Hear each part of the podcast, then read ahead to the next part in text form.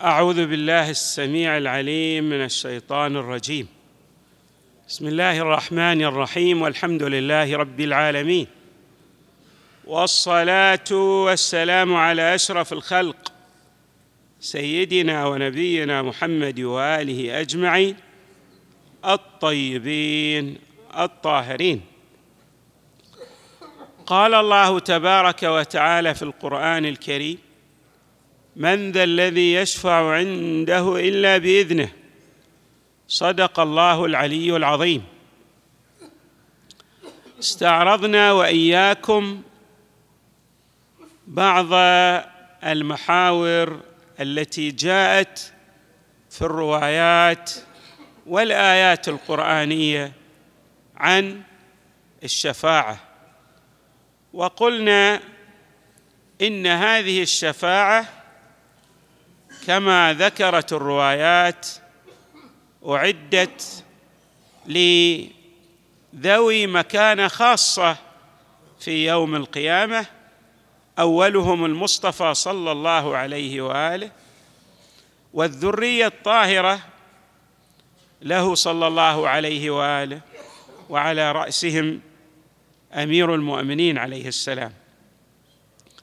وكذلك أيضا يشفع القرآن ويشفع المؤمنون ويشفع العلماء كما جاء في الروايات. هذه الروايات قلنا إنها متعددة وكثيرة. في هذا اليوم نريد أن نستعرض بعض من أخرج عن الشفاعة يعني من أبى أن من من ابى من ذاته أن ينال هذا الخير الكثير. وقد يتعجب المرء وهل هناك من يأبى الشفاعة؟ نقول نعم. الإباء بمعنى تحقيق الموانع.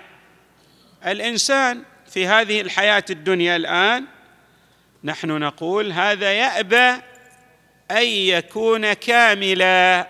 ما معنى الإباء بأن يكون كاملا؟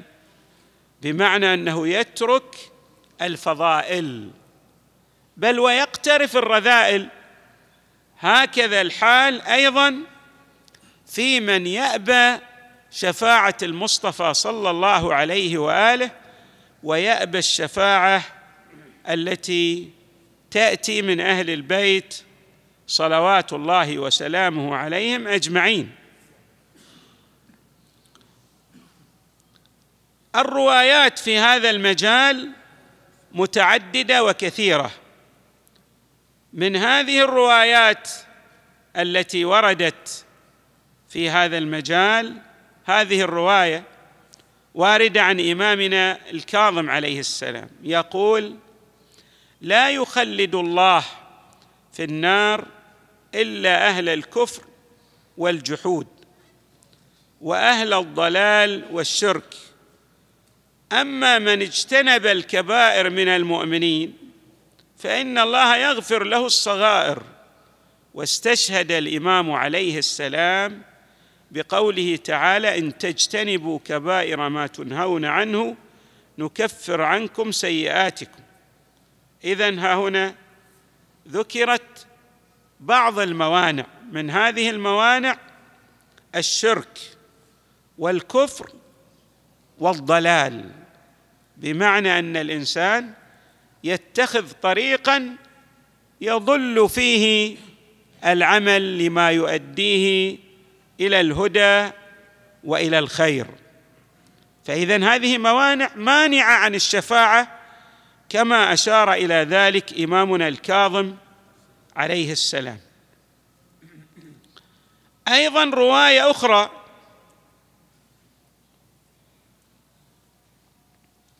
وردت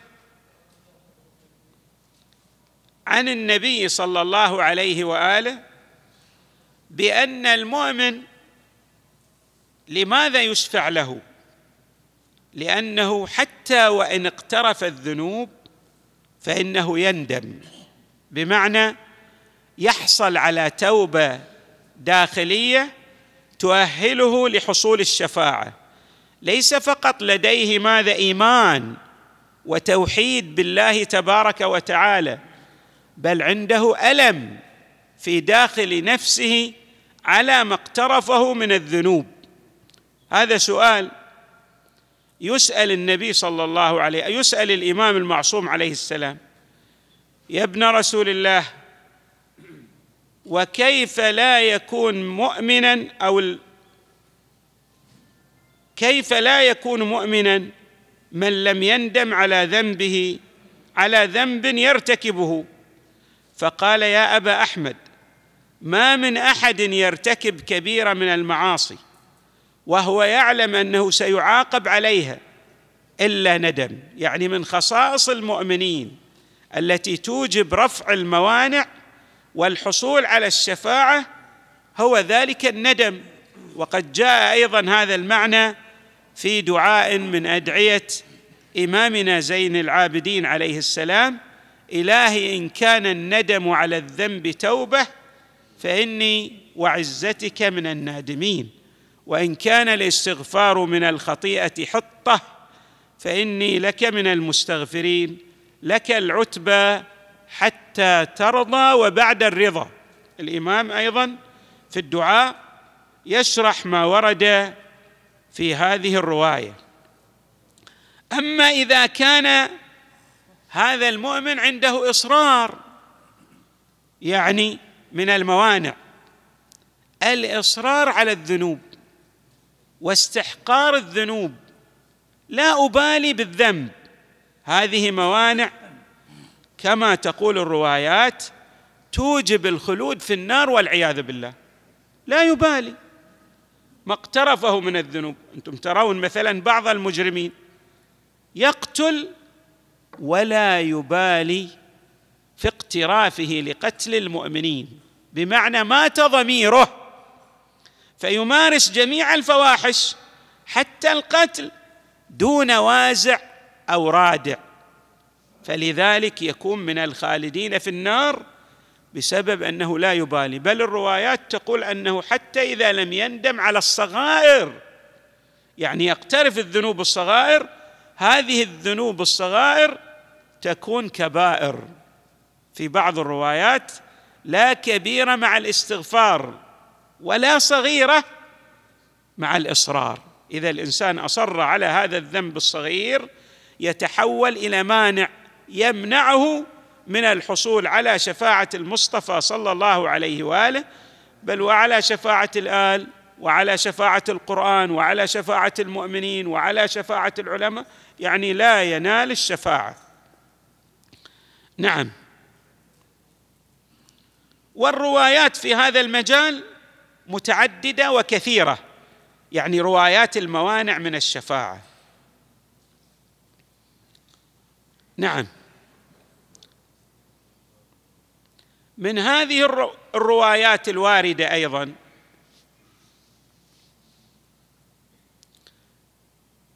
الروايات الواردة في الإحسان لذرية النبي صلى الله عليه وآله والتقدير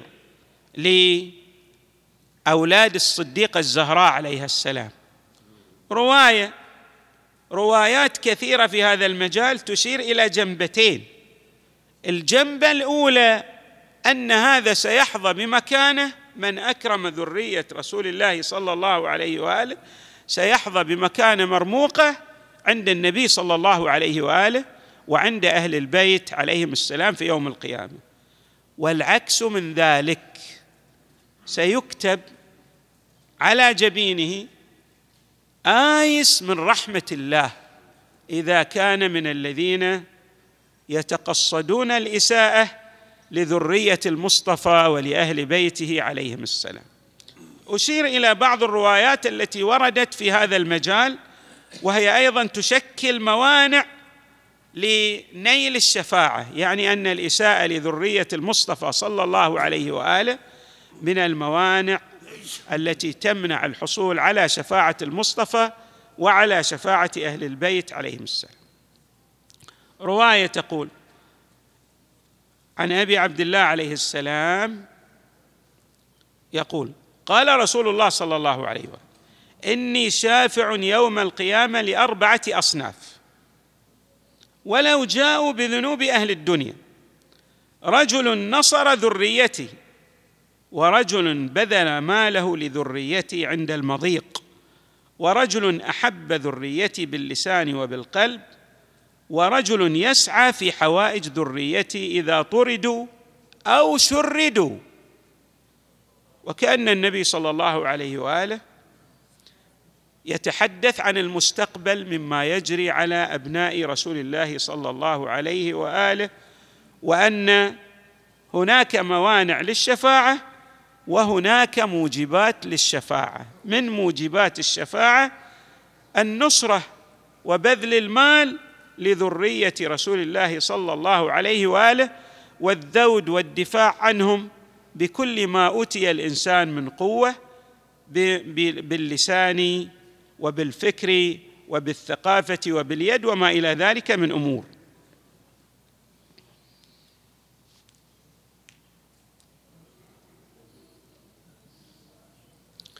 رواية أخرى عن النبي صلى الله عليه وآله تذكر من موانع الشفاء الشفاعة الاستكبار والغرور. إيش معنى الاستكبار والغرور؟ بمعنى أن الإنسان يرى أنه لا يدان في الفضل ولا يجار في المزايا. يعني كما يعبر أحد الأدباء يقول أنا ابن جلا وطلاع الثنايا متى أضع العمامة تعرفوني. يعني لا لا ادان ولا اجار ودائما يعني يصوب رأيه ويرى أن ما يراه بالضبط. يعني عنده فرعنة. لا يرى إلا أن رأيه هو الصواب ورأي غيره هو الخطأ. قال هذه الرواية عن جابر بن عبد الله رضي الله تعالى عنه قال كنا عند النبي صلى الله عليه وآله فأقبل رجل فلما رآه القوم أثنوا عليه. فقال النبي صلى الله عليه وآله وسلم إني لأرى على وجهه سفعة من النار. يعني لاحظوا الصحابة يثنون على هذا الصحابي بالإصطلاح العام. ولكن النبي يقول إن هذا الصحابي ليس من أهل الجنة. أنتم ترونه بغير الرؤية الواقعية التي هو عليها. لماذا يا رسول الله؟ اولا قال النبي إني لارى على وجهي سفعة من النار. فلما جاء وجلس النبي سأله هذا السؤال وهو أجاب عن هذا التساؤل. قال أنشدك بالله. أجئت وأنت ترى أنك أفضل القوم؟ يعني حتى أفضل من النبي. لاحظوا أن النبي جالس مع القوم. وكان يرى نفسه له الفضل على رسول الله وعلى جميع من حواه المجلس. فقال هذا الصحابي بالاصطلاح العام كما قلت قال نعم أنا أرى نفسي أني أفضل. وأنتم تعرفون أن هناك حديث مشهور شخص دخل على رسول الله صلى الله عليه وآله وأيضا النبي صلى الله عليه وآله سأله قال يعني أكنت ترى أنك أفضل مني؟ قال نعم يا رسول الله. أنا أرى نفسي إني أنا أفضل منك يا رسول الله. فإذا من موانع الشفاعة هذا الغرور والكبرياء والاستكبار الذي يرى الإنسان أنه لا يدانى ولا يجارى في فضله وأن جميع ما يصدر عنه ومنه هو الصواب ومن غيره هو الخطأ المحض. هذا كما يعبر النبي إن على وجهه سفعه من النار أو أنه هناك مانع لنيل شفاعة النبي صلى الله عليه وآله وشفاعة المصطفى صلى الله عليه وآله الطاهرين. وهناك روايات كثيرة اقتصرت على بعضها لأنني ذكرت الكثير منها ولكنني أقتصر على هذا الجانب. وخلاصة الكلام أن هناك موانع ينبغي للمؤمن أن يلتفت إلى هذه الموانع وأن لا يرى أنه سينال الشفاعة مع وجود بعض هذه الموانع. وكما يقول العلماء أن العلة لا تتحقق إلا مع وجود المقتضي وحصول الشرط وانتفاء المانع. أما إذا المانع وجد فهو يمنع من حصول شفاعة المصطفى صلى الله عليه وآله وأهل البيت عليهم السلام وصلى الله وسلم وزاد وبارك على سيدنا ونبينا محمد وآله أجمعين الطيبين الطاهرين. صلي وسلم على